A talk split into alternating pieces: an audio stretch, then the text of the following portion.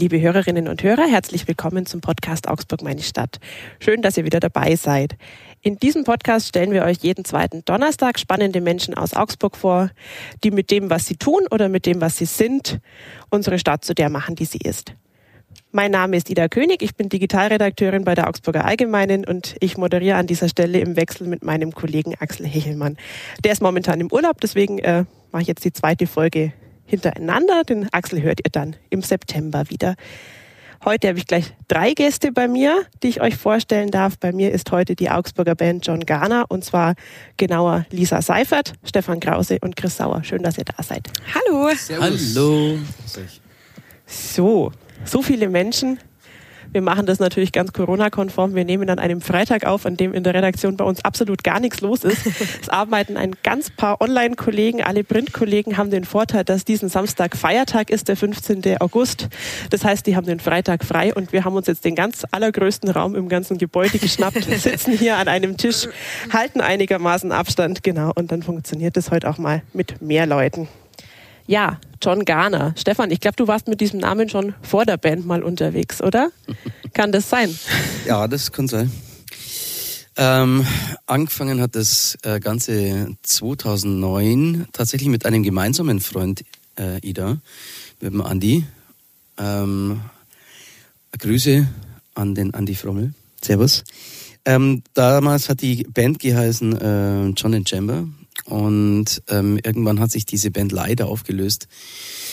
Und ich bin dann alleine rausgehüpft aus dem ganzen Haufen und habe dann weitergemacht als Solo-Singer und genau, als John.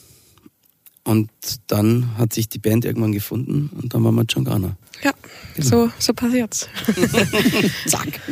Lisa, seit wann seid ihr denn jetzt als Band unterwegs, beziehungsweise seit wann als Trio? Und jetzt seid ihr ja schon wieder ein bisschen mehr Leute geworden. Ja, wir sind in ständigem Wachstum quasi. Also nach Stefan, dem Gründer, kam Chris als nächstes dazu. Ich glaube im Jahr 2015, meine ich mich zu erinnern. Und ja, ich bin dann 2016 oder 2017 dazu gekommen. Das könnte ich jetzt nicht unterschreiben. Aber wir haben, glaube ich, ausgerechnet, dass wir nächstes Jahr 5-Jähriges haben als Trio. Ne? Im September 2021. Genau, da haben wir 5-Jähriges. Und jetzt also seit... war es 2016, als du dazugekommen bist. Vielen Dank für die Kopfrechenarbeit. Ja. Sehr gut. Und genau, wir sind gewachsen mittlerweile und wachsen eigentlich immer noch. Haben unseren Carlo und den Nick seit 2,5 Jahren jetzt dabei. Haben immer mal wieder den Felix Bönig an der E-Gitarre und diverse Streicher und Bläser, je nachdem, wie groß die Bühne ist und wie viel wir mitbringen dürfen, kann man uns auch zu 15 haben. Was hat es dann außer den Platzgründen so verursachen, dass ihr mal mehr, mal weniger Leute seid? Chris, vielleicht kannst du da ein bisschen was erklären. Wir passen uns dem Rahmen an. Also je größer die Location ist, je größer die Bühne ist, also die Platzgründe, je besser die Gage ist, desto... Ich sage jetzt mal so, je näher das Umfeld, weil wir können natürlich nicht mit 14 Leuten irgendwie auf Tour gehen. Das ist sehr, sehr schwierig. Wenn die Gage passt, dann sind wir wieder bei je besser die Gage. Das liegt tatsächlich an ganz vielen Gründen und der Rahmen beschreibt es, glaube ich, ganz gut, weil natürlich ist jetzt die Frage, bist du der Hauptact und alle Leute kommen wegen dir und du hast eine große Location oder spielen wir Vorband für einen Singer-Songwriter, da kommen wir natürlich auch nicht zu 12, weil dann hat er uns das letzte Mal eingeladen, glaube ich, wenn wir da als Vorband zu 15 antanzen. Und deswegen sind wir da wie ein Baukasten, ein kleines Bandpuzzle, kann man uns so je nachdem, wie man es gerade braucht, in welcher Größe, einfach holen. Genau. Aber der harte Kern seid auf jeden Fall ihr 3, oder? Ja, genau. Wir haben uns gesucht. Nee, gar nicht gesucht. Nee, wir haben uns nicht gesucht, wir haben uns nur gefunden. Wir sind uns passiert. Genau. Wie seid ihr euch denn passiert? Wie habt ihr euch kennengelernt und wann habt ihr beschlossen, als Trio Musik zu machen? Tatsächlich war das in der Augsburger Kultkneipe schlechthin im Neruda. Natürlich sind wir uns davor schon begegnet, aber da haben... Ihr 2 vor allen Dingen. Genau. Also ich hab früher bei Music World gearbeitet, im hiesigen Musikgeschäft und in der Gitarrenabteilung und der Stefan war Gitarrenkunde natürlich. Da kannte man sich schon und dann haben ich mit meiner alten Band, Stefan mit seiner alten Band, auch mal zusammen auf Bühnen gespielt. Also man kannte sich schon so. Genau, und dann haben wir eben beschlossen, ja, ich war tatsächlich seine erste Vorband, kann das sein? Ja, du warst Vorband meine von erste Chris, von, damals noch am Du warst meine erste Vorband von meiner letzten Band, genau. Ja. Das war okay, das führen wir jetzt auch nicht weiter aus. Ja. Und dann muss man sagen, bei meinem nächsten Konzert darauf war Stefan in der ersten Reihe, stand er im Publikum und hat... Hab uns Bier angehimmelt. Hast mir Bier vor die Füße geworfen. So haben nämlich der Stefan und ich uns kennengelernt. Das hat ja nur besser werden können eigentlich. Da war ein Kasten Freibier einfach auf der Bühne gestanden und ja, ich war vielleicht nicht mehr ganz so nüchtern. Ja, das kann sein. Und plötzlich gibt mir ein Bier und dann war der schöne Zufall da, dass die Lisa da stand. Und, ja, und ab da haben wir auf jeden Fall nur ein Vierteljahr gebraucht, bis ich dann auch gesagt habe, cool. Nee, ich habe mit dem Chris eine andere Band gehabt zu der Zeit und war ganz viel mit John Garner schon unterwegs, habe früher immer die Fotos gemacht für John Garner und dann hat sich das tatsächlich mal irgendwie blöd ergeben, dass ein drittes Mikro rumlag und ich konnte die Texte weil ich jedes Wochenende dabei war und dann hat man mich mal mitsingen lassen und dann klang's ganz gut und dann durfte ich bleiben. Und ja, so sitzen wir heute hier. Mittlerweile ist es ja so, wenn ihr in Augsburg spielt, ist eigentlich immer ausverkauft. Also jetzt so gerade im letzten Jahr, heuer ist ja alles so ein bisschen anders, da kommen wir später noch drauf. Wenn ihr auch im Kurhaus wart, da war es voll. Ihr braucht oft 2 Termine. Wann habt ihr denn so gemerkt, dass das mit der Band wirklich funktionieren kann und dass das, was ihr macht, gut ankommt? Also man merkt es zu Hause am schnellsten, um ehrlich zu sein. Für mich war der Dreh- und Angelpunkt eigentlich gleich ganz am Anfang. Wir haben unsere erste Platte vorgestellt in der Kresslesmühle. Und da passen rein 136 Menschen zu der Zeit. 126, wenn ich korrigieren darf. Das glaube ich nicht. Um die 130, genau. Und wir hatten das angemietet und wir waren der ganz, ganz festen Meinung, um Gottes Willen, wo sollen denn wir 130 Leute herkriegen? Wie soll denn das passieren? Und dann war das plötzlich ausverkauft. Wir haben ein Zusatzkonzert im Rheingold gespielt, das auch ausverkauft war.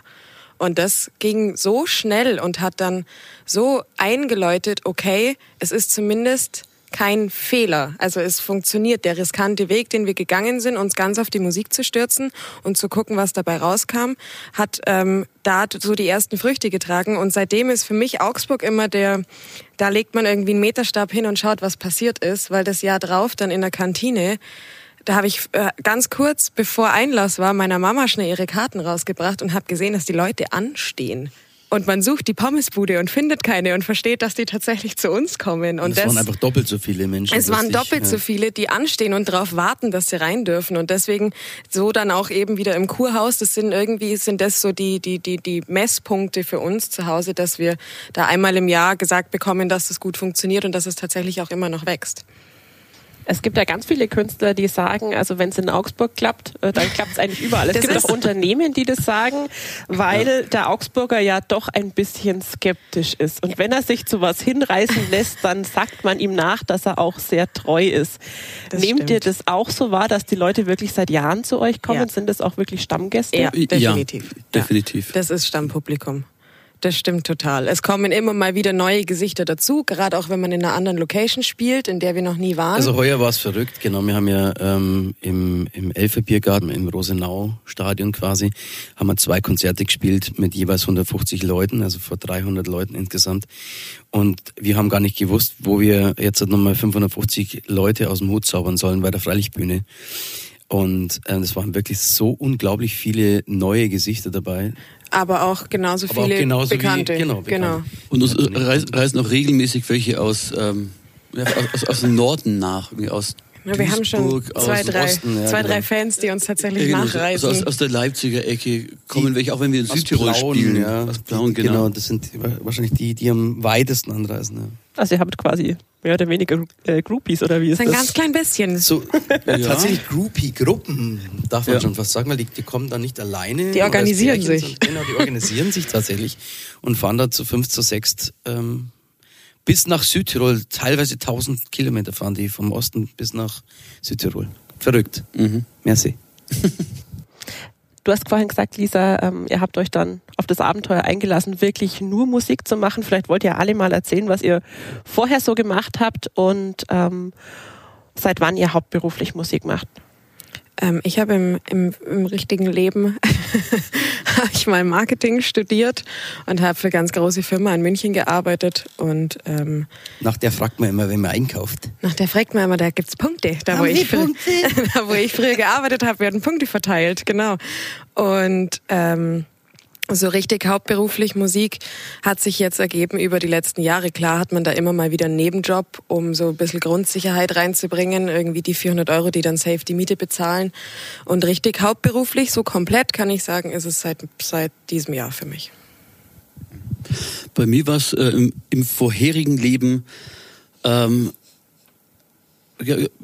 bei Music World, im Musikgeschäft. Danach bin ich bei Musical aufgehört, bin dann ins Pauwau, das Café hier in der Stadt, und habe ich nebenbei mein Privatmusikschuldiplom gemacht, Handelsfachwirt, also ein paar Weiterbildungen in Richtungen, die mich interessiert haben.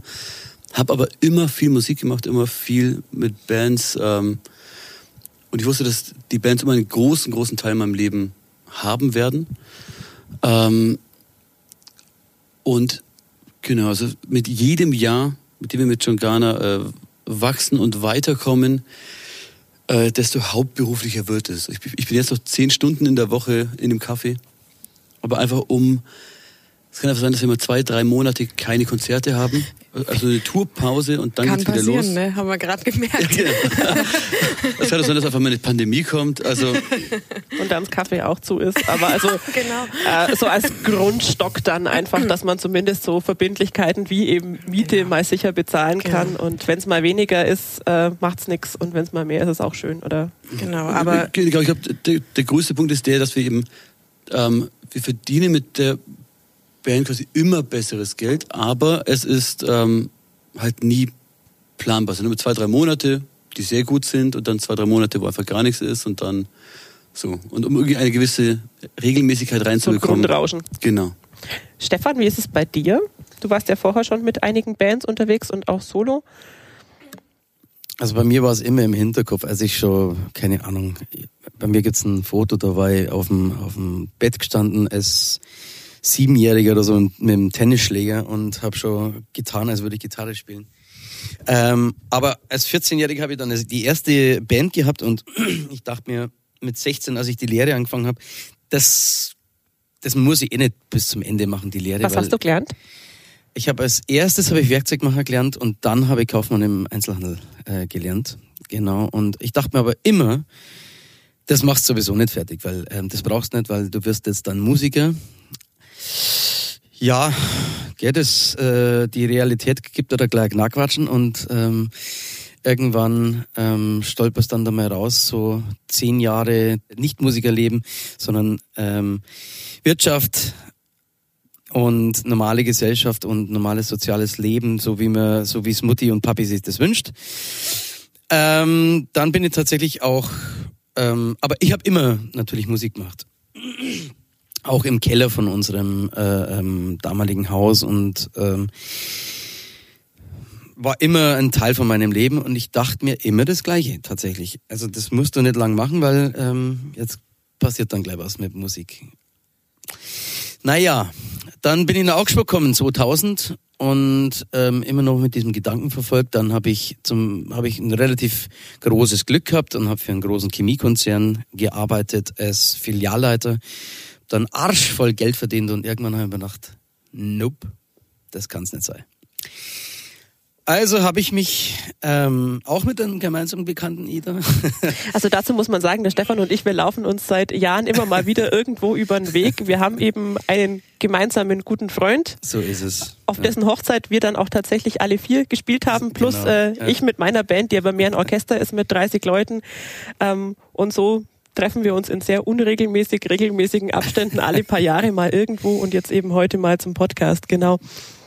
Genau, und da haben wir dann das erste Mal versucht, mit Musik Kohle zu machen, und haben ein gemeinsames Studio gegründet, und das ist auch 2 Jahre lang gelaufen und gut gegangen, und dann habe ich mich wieder fürs andere Leben entschieden, weil ich gemerkt habe, okay, es geht dann doch nicht aus, weil die Fixkosten irgendwie höher sind wie alles andere. Vor 6 Jahren, glaube ich, habe ich dann komplett entschlossen, es muss gehen, es muss irgendwie funktionieren. Wenn man einfach den Arsch in der Hose hat und einfach alles auf ein Ziel legt, dann geht es. Und das war das Ziel John Garner. Und ja, wir leben noch. Wenn man mich fragt, immer, können Sie von der Musik leben, sage ich immer als Gegenfrage, es kommt drauf an, wie gut. Ja, oder wir können trotzdem Musik leben. Trotzdem Musik im Leben. Ja, ist ehrlich gesagt, das in diesem Jahr gar nicht so selbstverständlich. Gibt ja viele, die dann auch irgendwie einfach Soforthilfe gebraucht haben oder dann doch beschlossen haben, sie brauchen jetzt einen anderen Job irgendwo anders, weil es einfach gerade in der Kreativwirtschaft durch die Corona-Krise doch massive Einbrüche gibt. Ja, genau. Viele andere Branchen dürfen wieder mehr schlecht als recht irgendwie arbeiten, beziehungsweise bei vielen läuft es auch schon wieder weitestgehend normal. Alles, was Kultur betrifft im freieren Sinne oder eben auch Clubs und Kneipen, wo man halt eben auch mal auftreten könnte oder eben größere Konzerthäuser, die haben ja alle noch mehr oder weniger zu. Wie habt denn ihr das Jahr eigentlich geplant gehabt? Was ist jetzt alles ausgefallen? Und ihr habt schon gesagt, ihr habt heuer dann trotzdem so ein paar Konzerte spielen können. Unter welchen Bedingungen war das dann auch? Also es ist sehr, sehr viel ausgefallen, das kann man sagen. Wir hatten am 13. März unsere neue CD rausgebracht. Das war auch der Tag, an dem der Lockdown ausgerufen wurde. An der Stelle sage ich auch nochmal zur Erinnerung, wir werden am Freitag, den 13. nie mehr eine Platte rausbringen. Da sind uns dann im März, April, Mai sehr, sehr schnell war klar, dass die ganze Tour, die wir geplant hatten, da ausfällt. Es waren über 20 Konzerte, um diese CD vorzustellen, um unterwegs zu sein. Man muss sich das so vorstellen, man spielt als Band immer eine große Tour im Frühjahr und im Herbst drinnen und hat dann den Sommer quasi Zeit, um Festivals zu spielen. Und da sind wir ein bisschen wie Saisonarbeiter. Das ist quasi, diese Frühjahrs- und Herbsttour sind die großen Einnahmequellen. Und dann war schon mal klar, dass die Hälfte davon auf jeden Fall flach fällt. Da auch immer so am Rande erwähnt, weil ich glaube, da denkt man ganz oft nicht drüber nach, wenn man an Bands denkt, dass wir ja nicht nur 3 Freunde sind, die gern Gitarre spielen, sondern wir sind eine Firma, wir haben eine Steuernummer, wir haben sogar einen Steuerberater, wir haben Fixkosten, Autos, Proberäume, sind alle 3 beteiligt an dieser Firma, die dann plötzlich von heute auf morgen ohne Planung 0 Euro verdient. Und die Fixkosten weiterlaufen und es auch keine Aussicht oder keine Möglichkeit gibt, sich auf was einzustellen, weil ja keiner von uns wusste, wie das weitergeht. Wir haben, glaube ich, noch nie so oft telefoniert wie im März und im April, weil sich minütlich irgendwas geändert hat und wieder hat jemand abgesagt und der macht's vielleicht noch. Ja, der macht's aber bloß mit der Hälfte der Leute. Okay, der hat jetzt auch abgesagt. Hier vielleicht mit Maske. Nee, haben auch abgesagt. Und das war dann super hart und wir haben versucht, die Zeit zu nutzen, um das zu machen, was wir am besten können. A, den Kopf aus dem Sand rauszuholen und B, Musik. Haben eine neue Platte aufgenommen in der Zeit, waren sehr schnell fertig, weil wir das normalerweise neben der Tour machen und wenn wir uns richtig konzentrieren können, sind wir auch relativ flott vorangekommen. Also ihr habt im März eine CD veröffentlicht und jetzt eigentlich schon die nächste weil fertig. Ihr die Zeit jetzt genutzt habt, genau. Die ihr nicht auf Tour gehen konntet. Genau. Also die für nächstes Jahr quasi ist schon fertig. Genau. Und dürfen wir aber nicht verraten. Verraten wir nur euch. Verraten wir nur Augsburg. Bleibt ihr unter uns. Nee, wie gesagt, wir sind von Haus aus, der Benny Benson hat es so schön gesagt, erst im Interview, wir Künstler sind das Kämpfen ja gewohnt. Das heißt, es war die letzten 3 Jahre hart und dieses war halt ein gutes Stück härter. Aber wir sind Leute, die mit Krise ganz gut umgehen können, weil wir das, wie gesagt, gewohnt sind und haben versucht, das Beste daraus zu machen und auch weiter positiv zu bleiben, auch in der Kommunikation mit unseren Leuten auf Facebook und in anderen sozialen Medien, da auch nicht das Jammern anzufangen, weil es ging allen schlecht. Was soll man tun? Wir haben versucht, schon irgendwie die Aufmerksamkeit zu schaffen, dass, wie du sagst, es der Kulturbranche schon Stück weit härter geht, weil es mit der Gastro die ersten waren, die zumachen mussten und die letzten, die wieder was tun dürfen. Und die Gastro hat er jetzt doch schon seit einer Weile wieder auf. Und die Gastro hat dann doch schon wieder auf und bei uns ist eigentlich nicht viel anders als vorher, aber wie du schon meintest, es gab ein paar Konzerte, die sich natürlich dann Dinge, die sich ergeben haben, mit denen wir nicht gerechnet haben, wie eben der Anruf, was macht's denn ihr am 11. August? Habt ihr Lust auf der Freilichtbühne zu spielen? Das ist dann auch was gewesen, wo man in diesem ganzen Wust aus Niederlagen dran steht und dann sagt Stefan, du, die fragen, ob wir auf der Freilichtbühne spielen. Wir so, für wen das? Als Vorband? Und die so, nee, ihr alleine. Und das sind natürlich jetzt Möglichkeiten, so wie wir jetzt auch am 29.08. im Olympiastadion spielen dürfen. Also ich möchte jetzt nicht sagen, danke Corona, aber das wäre wahrscheinlich nicht passiert sonst dieses Jahr. Ist eine coole Sache, die natürlich nicht aufwiegt, was uns verloren gegangen ist, aber wir versuchen es eben so positiv wie möglich zu sehen und das Jahr jetzt so zu nehmen, wie es kommt, weil wir können auch für den Herbst noch nicht planen. Ganz kurz zu dem Konzert auf der Freilichtbühne. Es war ja in Augsburg so die letzten Jahre relativ undenkbar, dass die Freilichtbühne für was anderes genutzt wird als fürs Staatstheater. Da gab es auch immer wieder Ärger mit den Anwohnern. Früher, ich kann mich erinnern, ich glaube immer Heindling war noch einmal im Jahr da. Das war dann so weitestgehend das einzige Konzert außerhalb, das noch stattgefunden hat. Das ist ja diesen Sommer ganz anders. Vielleicht, wie war es denn, in diesem Ambiente zu spielen? Und wünscht ihr euch das auch weiterhin, dass eben auch mal was anderes auf der Freilichtbühne stattfindet, die ja fast 11 Monate im Jahr leer steht. Klar, im Winter kann man sie nicht nutzen, aber zum Beispiel im August ist Theaterpause, da sind Theaterferien, da wäre sie theoretisch frei.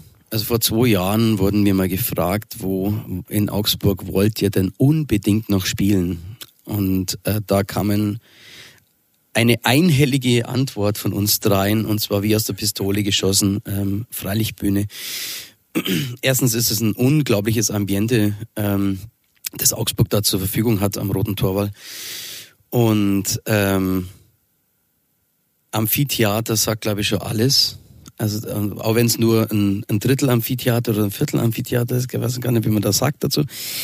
Aber es tut der Location überhaupt keinen Abbruch, ganz im Gegenteil. Es ist einfach so faszinierend. Und als dieser Anruf kam, hey, wollt ihr das spielen, dachte ich zuerst eigentlich Brechtbühne, weil mein Hirn hat gar nicht so groß geschalten. Dachte ich mir so, ja, okay, die meinen Brechtbühne. Nee, freilich, Freilichtbühne? Ja. Okay. Moment, ich muss kurz schauen, ob ich Zeit habe. Ja.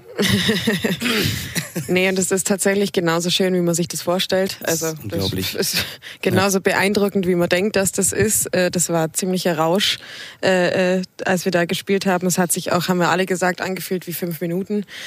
War auch wahnsinnig einschüchternd. Wir waren nervös wie schon lange nicht mehr, als wir da drauf gelaufen sind. Und es war unheimlich schön und ein Erlebnis, wo wir uns natürlich nicht dagegen streiben würden, wenn das in unserem Leben ein zweites Mal passiert. Oder ein drittes Mal. Ein viertes Mal auch gerne. Also ihr seid euch einig, wahrscheinlich nicht nur aus Sicht eurer Band, sondern trifft ja auch mehrere Bands. Würdet ihr euch wünschen, dass dieses Format Bands auf der Freilichtbühne Bestand hat? Also ich würde es schade finden, wenn das nicht so wäre, weil im Endeffekt ist das die Location in Augsburg und das sollte eigentlich jeder Augsburger Künstler mal schnuppern dürfen. Das ist einfach so fantastisch und das muss die Stadt Augsburg einfach im Kreuz haben, das einfach zu öffnen für lokale Acts und ich glaube, wir waren jetzt auch nicht zu laut oder es war jetzt kein Manowar-Konzert. Da kommt in mir jetzt wieder der Gandhi raus. Ich weiß viel zu wenig drüber, aus welchen Gründen das so ist mit dem Stadttheater und aus welchen Gründen das ausgemacht ist. Und ich weiß, wie schwierig es auch Theater haben, Bühnen zu finden, die auch ein bisschen outstanding sind, die halt denen vielleicht gehören. Deswegen würde ich mich jetzt nicht trauen, was zu sagen, aber ich würde mich freuen, wenn man mich nochmal einlädt. Jetzt kennt ihr ja alle Augsburg schon lange und gut. Wie ist es denn mit der Infrastruktur in der Stadt für Bands, für Künstler? Das Rees-Areal steht ja so nicht mehr zur Verfügung. Jetzt am Gaswerk entsteht was Neues. Kann da wirklich was draus werden? Und was fehlt vielleicht aus eurer Sicht auch für Bands wie euch oder vielleicht auch für kleinere Bands, die jetzt erst anfangen? Ein weinendes und ein lachendes Auge schaut auf die ganze Situation jetzt dorthin. Man muss sagen, der Kulturpark war und ist immer noch natürlich ein wichtiger Ort zu treffen und sich zu treffen, Musik zu machen, Kultur zu erschaffen. Man wusste aber schon sehr, sehr lange, dass es irgendwann nicht mehr sein kann und sein wird. Natürlich schade, dass es dennoch jetzt zum Abriss gekommen ist und dass man jetzt auf viele Trümmerhaufen schaut, wenn man da rausfährt zum Rees. Am Gaswerk schaut die ganze Sache ähnlich aus, sind zwar keine Trümmerhaufen, aber es sind auch Riesenbaustellen, aber es ist halt das Gegenteil von dem, was jetzt da draußen passiert beim Rees-Theater. Im Gaswerk ist was im Entstehen und das merkt man. Das ist einfach was in jedem wabert, der jetzt schon Mieter ist da draußen oder jeder, der sich da draußen aufhält, ob das der Tobi vom Ofenhaus ist oder die Jungs und Mädels vom Theater oder die Leute, die jetzt mit uns eben in den östlichen Werkstätten sind oder nebendran in den Gebäuden, ob das Fotografen sind, ob das Bildhauer oder Maler sind oder Musiker. Es ist einfach wieder Fun drin und das hat man beim Rees jetzt leider gemerkt, dass es das wird ja jetzt mehr oder weniger zur, wie soll man das sagen? Lisa, ich brauche die Diplomatie, Lisa. Naja, also es sind einfach viele Leute umgezogen und es war, wie du schon sagst, klar, dass sich der Knotenpunkt lösen wird und ich bin ganz froh, dass sich ein neuer Knotenpunkt findet am Gaswerk. Da muss man dem Ganzen aber auch Zeit geben zu wachsen. Das, was am Kulturpark entstanden ist, war dort sicher auch nicht die ersten 12 Monate so.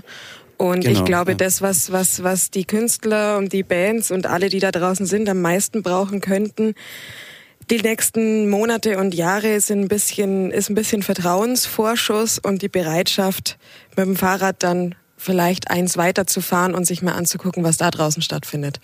Man muss ja auch ehrlich sagen, das Rees-Areal lag jetzt auch nicht unbedingt mega zentral. Da hat man es auch geschafft, abends rauszufahren oder tagsüber oder wann auch immer. Das ist eben das. Ich glaube, man muss sich an so einen neuen Knotenpunkt auch einfach gewöhnen. Also mir passiert das selber eben manchmal noch, dass ich auf die Ackermannstraße fahre und geradeaus fahre und merke, oh Gott, wir sind da gar nicht mehr. Also weil da einfach was war, was da irgendwie über 20 Jahre stand. Und klar hat das ein anderes Standing und eine andere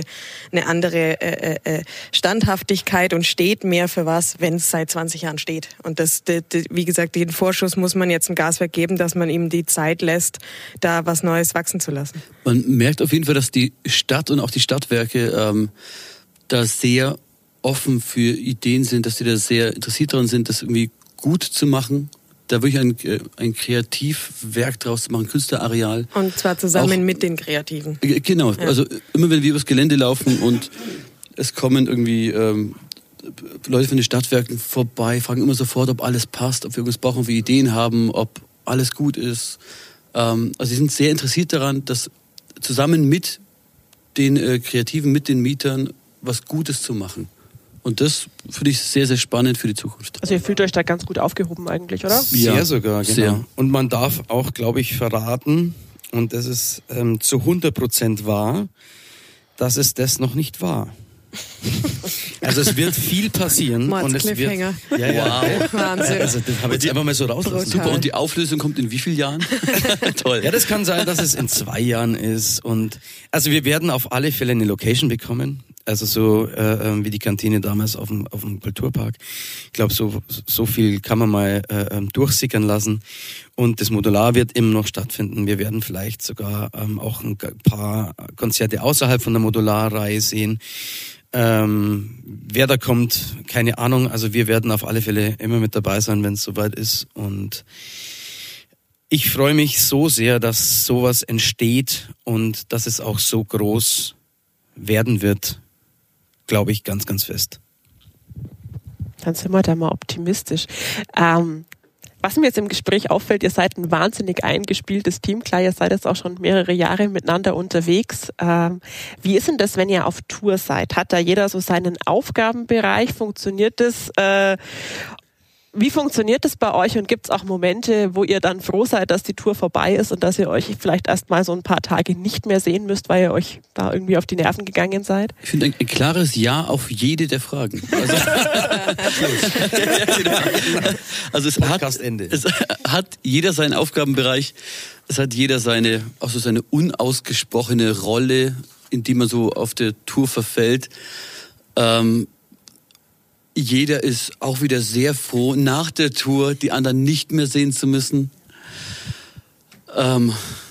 Genau. Genau, also es ist natürlich, also wir haben beschlossen, 2016 eine Firma zu gründen und waren nach 6 Monaten nicht nur eine Firma, sondern eine Familie irgendwie. Und wie das mit Brüdern und Schwestern halt mal so ist, wenn sie sich jeden Tag sehen, 24/7, irgendwann gehst du dir so auf den Zeiger. Und dann kommen schon die einzelnen Charaktere raus und dann weiß man auch, wer was gerne macht.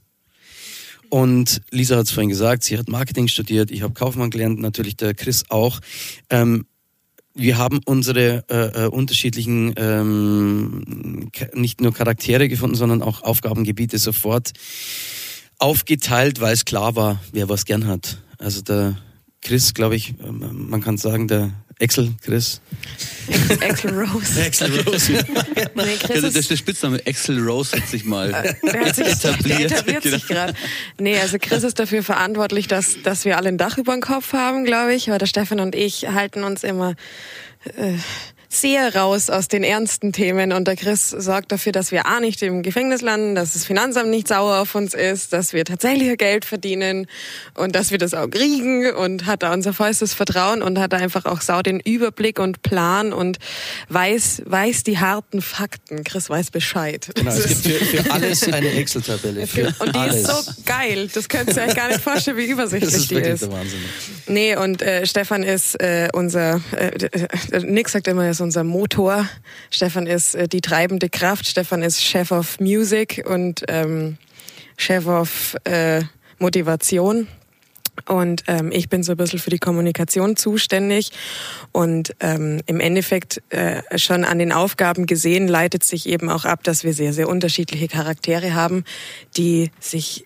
Wir lernen immer noch täglich mit uns auszukommen. Wir haben zeitenweise auch miteinander gewohnt und sind uns, also auch wenn du sagst, froh sein nach Tour sich mal nicht zu sehen. Also wenn ich sage, ich sehe die Jungs jetzt eine Weile nicht, dann sehe ich sie vielleicht 2 Tage nicht. Also das war, Chris war jetzt im Urlaub und da habe ich dich jetzt 2 Tage nicht gesehen. Das ist aber das erste Mal gewesen seit mindestens 12 Monaten, dass ich dich länger als 24 Stunden nicht gesehen habe. Aber ein Tag, an dem wir uns nicht schreiben oder irgendwie gibt's einen Termin nicht abklären, ja, gibt's nicht. Genau, es gibt keinen Tag, also, an dem wir keinen Kontakt zueinander haben. Genau. Das heißt, ihr wachst da auch einfach miteinander, man lernt sich besser kennen, weiß halt irgendwann auch, okay, es gibt Situationen, da muss ich den oder die andere in Frieden lassen. Ja. Aber ich weiß nicht, wie man sich noch besser kennenlernen soll. Also das. Ja, aber es wird trotzdem besser, wir werden besser da drin. Also ich finde schon, dass wir heute besser miteinander umgehen als vor 12 Monaten. Okay, absolut. Würde ich total unterschreiben. Und es gibt aber immer noch Luft nach oben. Ja, weil wir aber eben so unterschiedlich sind. Wenn es 100% wäre, wo sind wir denn gerade? Ich glaube, dass wir schon vieles durchgemacht haben, dass wir jetzt so bei 70% sind. Ich hätte 75 gesagt. Ja.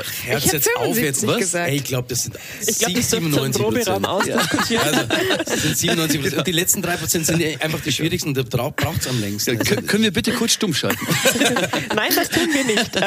Wir machen weiter, und zwar, was mich noch interessieren würde, ist bei euch auch die Situation auf Tour und auch vor den Konzerten, in den Konzerten. Es geht ja auch jeder mit so vielen Menschen und mit Druck so ein bisschen anders um. Eben, ich mache auch schon lang Musik, daher kennen wir uns auch so ein bisschen. Es gibt Menschen, die muss man vor einem Konzert absolut in Frieden lassen. Die wollen da 10 Minuten vorher keinen Blödsinn haben. Die wollen da ihre Ruhe. Die wollen da auch nicht mehr angesprochen werden. Die wollen da nichts mehr diskutieren. Und andere sind halt total hibbelig und freuen sich. Und wieder andere, ich meine, es ist halt einfach ein Adrenalin da. Es ist auch ein Stück weit sicherlich ein Druck da, wenn ich weiß, da warten so und so viele Menschen darauf und ich soll da jetzt was abliefern. Wie ist das bei euch? Wie geht ihr auch mit diesem Druck um? Und hat sich das bei euch vielleicht auch geändert? Kommt da auch Routine rein? Ich glaube, das ändert sich auch so wie das letzte Thema. Bei jedem Konzert, also wir haben vorhin von der Hochzeit gesprochen, die wir gemeinsam gespielt haben. Ich war noch nie so nervös wie bei dieser Hochzeit. Und jetzt auf der Freilichtbühne war es nicht mal ein 1/3 oder 1/20 von dieser Nervosität, die man in so einem Rahmen hat. Ich glaube, das ist immer, wenn du rausgerissen wirst aus was du gewohnt bist. Wir haben jetzt, keine Ahnung, unser 500. Konzert oder so, mit Sicherheit irgendwann mal auf dem Buckel. Und da hast du eine gewisse Routine. Natürlich hast du eine Anspannung, natürlich ist da Adrenalin dabei, aber es ist natürlich nicht mehr dieses Lampenfieber, das man so kennt, wenn man das erste Mal ein Referat hält oder so. Ja, wir sind alle recht ruhig vorm Konzert. Also wir sind jetzt weder super hibbelig, noch dass man mit uns nicht reden kann. Also die Situation ist nicht viel anders als jetzt. Also wir hätten das Gespräch auch vorm Konzert führen können, ohne dass uns das jetzt total durcheinander gebracht hat. Mir geht's manchmal so, dass ich dann erst, wenn ich oben stehe, wenn die Bühne dann doch größer ist, als man es gewohnt ist, jetzt eben an der Freilichtbühne, habe ich tatsächlich einen Song gebraucht. Weil man so hochschaut, wenn man läuft so auf die Bühne, schaut so und denkt sich, Entschuldigung, aber scheiße, ist das groß hier. Und dann dauert es vielleicht mal eine Minute, gerade in Augsburg, weil da auch so viele Leute da sind, die man kennt. Die Größenordnung von Bühne in Hessen wäre mir völlig egal gewesen, wenn meine Mama nicht da gewesen ist. Das ist lustig, mir geht's da ganz ähnlich. Ja. Es gibt ja auch Leute, die zum Beispiel vor Prüfungen wahnsinnig nervös sind. Das hatte ich beispielsweise auch nie. Bei mir war es dann immer so, wenn wir dann irgendwie in der Schule die Sachen zurückbekommen haben, weil ich weiß, ich habe es nicht mehr in der Hand. Genau, genau. Ja, das klingt jetzt irgendwie sehr ähnlich. Ja, also wie gesagt, bei mir top Grund für Nervosität ist, wenn viele Leute da sind, die ich kenne. Weil lieber 100.000 bei denen Fremde besonders gut machen willst, oder? Ja, weil ich muss ja mit denen danach wieder reden. Wenn ich jetzt bei einem anderen Konzert, wenn ich jetzt in Berlin mich verspielt, habe ich die Chance zu sagen, weißt du was, ich gehe aufs Hotelzimmer und ich sehe die Leute, weil ich es nicht drauf anlege. Nie wieder in meinem Leben. Meine Mama ruft mich danach an. Das heißt natürlich, oder wenn unsere Freunde da sind, natürlich, wenn man das ganze Jahr unterwegs ist und man sagt, nee, wir sind John Garner, wir spielen 1000 Konzerte, dann hätte ich schon auch gern, dass das schön ist, wenn ich da bin und das spiele und mich da nicht verspiele, gerade ausgerechnet dort. Das heißt, zu Hause ist nervös. Sau komisch. Also bei mir ist es, daheim ist daheim und da gehe ich auf die Bühne und ich mag das einfach nur. Ich mag das schon auch. Ja, also ja, das so ist nicht.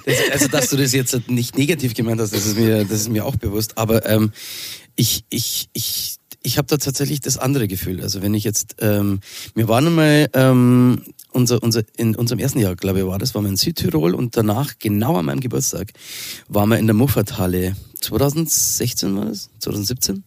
17, glaube ich, was. Und da waren halt 17, irgendwie genau. 1000 Leute. Da kommt wieder der Planungschris, der weiß es. Der Planungschris, wollen wir die Excel-Tabelle raus. Ich schwöre, gebt ihm 2 Minuten und er weiß, welcher Tag das war. Aber, weil es war 3 Monate nach der Kresslesmühle. Ja, nach eigentlich fast unserem ersten Auftritt in der Formation. Der er hat einfach komplett recht. Rose. Ja. Hier und heute, weiß alles. Genau, und da waren halt 1000 Leute vor der Bühne gestanden und wir haben uns da hinten schon recht eingebechert, muss man sagen. Das war aber das erste Mal. Genau. Da war ich zum Beispiel so, da habe ich nicht gewollt, dass jemand mit mir spricht. Weil da habe ich das erste Mal vor mehr als 10 Leuten gespielt. Und gleich in der Muffathalle und gleich irgendwie Vorband für lauter Leute, die man selber gut findet. Ja. Und da waren wir nervös wie Sau. Da haben wir auch ein bisschen fehl am Platz gefühlt. Ja, aber genau. So ein ehrwürdiger Platz, die Muffathalle. Genau. Also ich muss ganz ehrlich sagen, ich hatte da so Bock drauf. Natürlich war das Adrenalin groß und so, aber ich hatte so viel Bock da zu spielen und irgendwann weiß der gar nicht mehr, also du kannst es gar nicht mehr überreißen, wie viele Leute da unten stehen. Also ich glaube, mal ab. Ich setze meine Brille immer ab, das ist mein Lieblingstrick, weil dann sehe ich es einfach nicht. Dann bin ich in der glücklichen Position, kurzsichtig zu sein. Genau, sonst, also ich muss sagen, dass es mir eigentlich geht, wie Stefan vorhin gemeint hat, je mehr Konzerte man spielt, je häufiger man eigentlich dasselbe auf der Bühne macht, desto gewohnter ist das auf der Bühne und desto ist eigentlich. Wir spielen eigentlich egal, ob eine Person oder 2000 vor der Bühne sind. Wir haben wir machen unser Ding auf der Bühne. Das wir spielen einfach mit uns, wir haben einfach Spaß bestimmt. Und wir. Und das ist übrigens auch beides schon passiert. Das war auch schon erst nur einer da. Das war doch fast direkt hintereinander. Ein Konzert in Düsseldorf vor 5 Leuten, die wir dann persönlich begrüßt haben während des Konzertes und uns ein bisschen ausgetauscht haben. Und in derselben am nächsten Woche Tag, genau, Theatron in München. In München, genau, vor über 2500 Leuten. Ja. Eins wollte ich noch kurz dazu sagen, dass so unterschiedlich wir sind vom Typen her, ist, glaube ich, das, was uns immer zusammenhält oder wo wir uns immer treffen, auch vor dem Konzert und wo eigentlich immer unsere große Überschneidung ist, dass wir das professionell aufziehen wollen und wenn irgendetwas Sinn macht und einfach so im Sinne der Band ist, im Sinne der Professionalität, ist jeder sofort dabei. Und dann ist auch, dann gehe ich auch entspannt auf die Bühne, auch wenn irgendwie davor man noch schnell Sachen machen muss, die halt Sinn machen, auch wie ein Interview oder irgendwas, was einfach dann Sinn macht, bin ich sofort dabei und das macht dann nicht nervös oder ich glaube, da treffen wir uns auch immer. Voll die Liebeserklärung vom Chris. Voll schön. Also man crazy. Ich glaube, man kann es gut, also man merkt sehr gut, dass ihr da nach wie vor mit sehr viel Herzblut dahinter steht. Sonst macht es so, also wenn dir das keinen Spaß macht, kannst du es nicht machen. Ja. Das ist wie in der Bank arbeiten und wir wirklich einfach überhaupt keinen Bock mehr haben. Ne? Okay. Nee, also wir haben echt. Du musst da Spaß dran haben, genau. Sonst ist wirklich schwer. Denn wenn man kein Geld verdient und keinen Spaß hat, was machen wir dann? Dann muss es zumindest Spaß machen. Na gut. Nächstes Jahr werdet ihr 5 Jahre alt, habt ihr ausgerechnet? Ja, wir kommen fast in die Schule. Genau. Ihr habt schon ein neues Album vorbereitet. Was habt ihr denn sonst so für Pläne für 2021? Wie gut könnt ihr überhaupt momentan planen? Das ist ja momentan durch Corona noch vieles unklar. Aber was würdet ihr gerne machen und was habt ihr vor? Das ist tatsächlich irgendwie, ich bin ja auch fürs Booking so zuständig und wenn ich mich mit Veranstaltern abspreche, hey, wollen wir was verschieben oder wollen wir was Neues planen? Und dann kommt immer irgendwie so, du Stefan, ich habe gar keine Ahnung, ob es uns nächstes Jahr überhaupt noch gibt. Ich weiß nicht, wie lange das noch andauert oder bis wir das Go wieder bekommen. Also du kannst im Moment nichts planen. Wir haben natürlich trotzdem Termine und geplant und aber inwiefern das erfüllbar sein wird, das wissen wir nicht. Das Live-Geschäft ist momentan nicht zu planen und ich glaube, wie ich vorher schon gesagt habe, nachdem sich so oft irgendwie 3-mal am Tag eine Info geändert hat, haben wir das auch so ein bisschen aufgehört zur Zeit und leben halt von einem Tag in den nächsten, was das angeht und nehmen die Chancen wahr, die sich bieten und wenn nicht, dann müssen wir halt einfach zwangsläufig warten. Was soll man tun? Wir haben alles geplant, was in unserer Hand liegt. Die Single-Releases bis nächstes Jahr Juni stehen im Kalender. Ja, das Album kommt im Juni. Das Album kommt im Juni. 2021. Die EP kommt dieses Jahr noch raus. Psst. Aber das dürft ihr keinem erzählen. Dürft ihr nicht weiter sagen. Das steht aber schon auf eurem Facebook-Account. Hat sie nicht unrecht. Lisa. Oh, was? Das haben wir doch gesagt, dass wir es erzählen. Was? Wir haben heute übrigens auch Single-Release. Stimmt. Gerade eben. Aber was ich eigentlich sagen wollte ist, was geplant ist, ist, dass tatsächlich, hoffentlich, Klopf auf Holz, es ist nur mein Kopf, weil ich habe kein Holz dabei, unsere Doku rauskommt nächstes Jahr zum 5-Jährigen. Ja, stimmt. Das ist ein so Meilenstein, auf den wir hinarbeiten und ansonsten lassen wir uns ein bisschen tragen und machen wie immer das Beste draus. Da muss ich doch kurz was dazu additionieren. Bitte, Chris. Quasi. Dass wir dieses Jahr, worauf ich mich sehr, sehr gefreut habe, hätten wir 10 Konzerte mit der Band Fiddler's Green gespielt als Support und das wären große Hallen gewesen in ganz Deutschland und das wäre super, super gut gewesen. Aber habe mich wirklich sehr, sehr drauf gefreut. Wir haben schon mit dem Techniker alles abgesprochen, wie die Bühne aussieht, was wir alles so mitnehmen. Das war alles so kurz davor und dann kam Corona. Ich frage mich an der Stelle, wann kommt der erste Film raus, der heißt Und dann kam Corona. Ja, jetzt im Kino. Auf jeden Fall, jetzt ist der Plan, dass das nächstes Jahr im März stattfindet. Und das ist natürlich wieder einfach nicht planbar, bis wahrscheinlich eine Woche davor, ob das wirklich geht. Aber darauf würde ich mich echt sehr, sehr freuen. Dann drücken wir da mal die Daumen, dass das auch so klappt. Ja, danke. Jetzt haben wir knappe 3/4 Stunde gesprochen. Wir haben kein einziges Mal drüber gesprochen, was ihr eigentlich für Musik macht. Musik. Ihr selber bezeichnet euch ja oft auch als Folkband. Ihr klingt oft so ein bisschen irisch. Aber wenn man so eure Sachen durchhört, finde ich, ist es also auch wahnsinnig vielseitig. Also ihr könnt sehr nachdenklich, ihr könnt aber auch sehr viel gute Laune verbreiten. Was erwartet eure Fans und die, die es vielleicht noch werden wollen, denn mit dem nächsten Album? Wo soll es hingehen und kriegen wir vielleicht auch schon was zu hören? Genau, also so wie du gesagt hast, wir sind sehr, sehr vielseitig, weil wie wir schon drüber gesprochen haben, in uns allen schlummert ein eigener Charakter und wir sind ja auch nicht den ganzen Tag nur saulustig oder den ganzen Tag nur traurig, sondern wir sind halt einfach alles, so wie halt jeder normale Mensch auch und deswegen schreiben wir auch alles und müssen uns, wir als Musiker haben ja den Vorteil, sag ich jetzt mal, uns solche Dinge vom Leib zu schreiben oder von der Seele zu schreiben, wenn uns was bedrückt. Und ob das jetzt ein lustiges Thema ist oder ein ernstes Thema, das dürfen wir in unseren Liedern verarbeiten und das machen wir auch sehr, sehr gerne. Und so wird auch das nächste Album, vielleicht kann die Lisa da schon mal ein bisschen was verraten? Also, was ich verraten kann, ist, dass vor diesem Album eine EP rauskommt. Und die ist so ein bisschen das Spiegelbild zu der letzten EP, die wir rausgebracht haben. Die hieß Hard und ist eine ganz, ganz feine und melancholische Scheibe gewesen, die deswegen auch so ein bisschen eher im Herbst, Winter, Frühjahr rauskam. Und jetzt fanden wir, war es an der Zeit, auch weil wahrscheinlich gerade jeder ein bisschen gute Laune brauchen kann, das Gegenstück dazu rauszubringen. Die Platte wird Beat heißen und von der sind ab heute bereits 2 Singles veröffentlicht, die einen ganz, ganz anderen Geschmack haben, die ein bisschen fröhlicher sind, die ein bisschen leichter sind und uns eben auch die Möglichkeit geben, wie der Stefan schon meint, jede Bandbreite an Emotionen, die uns halt auch passiert, nach draußen zu bringen. Wir haben ja immer noch unser Herz über allem stehen, halb Herz, halb Hirn, dass ich es noch rausbekomme, was ja immer auch für uns so ein bisschen der Zwiespalt ist zwischen Bauchgefühl und Vernunft und zwischen Himmel und Erde und zwischen allem, was sich eben gegenübersteht und eigentlich nur dann erst schön wird, wenn es sich auch gegenübersteht, weil es sich ja auch bedingt. Und deswegen freuen wir uns jetzt drauf auf ein paar fröhliche Songs und dieses Album wird das Ganze zusammenbringen und ein bisschen erklären, wie es eben ist, diese ganzen Emotionen in einem Spektrum zu vereinen, wie im Regenbogen. Und ich glaube, ich sage immer, es ist meine Lieblingsplatte von John Garner, die jetzt kommt.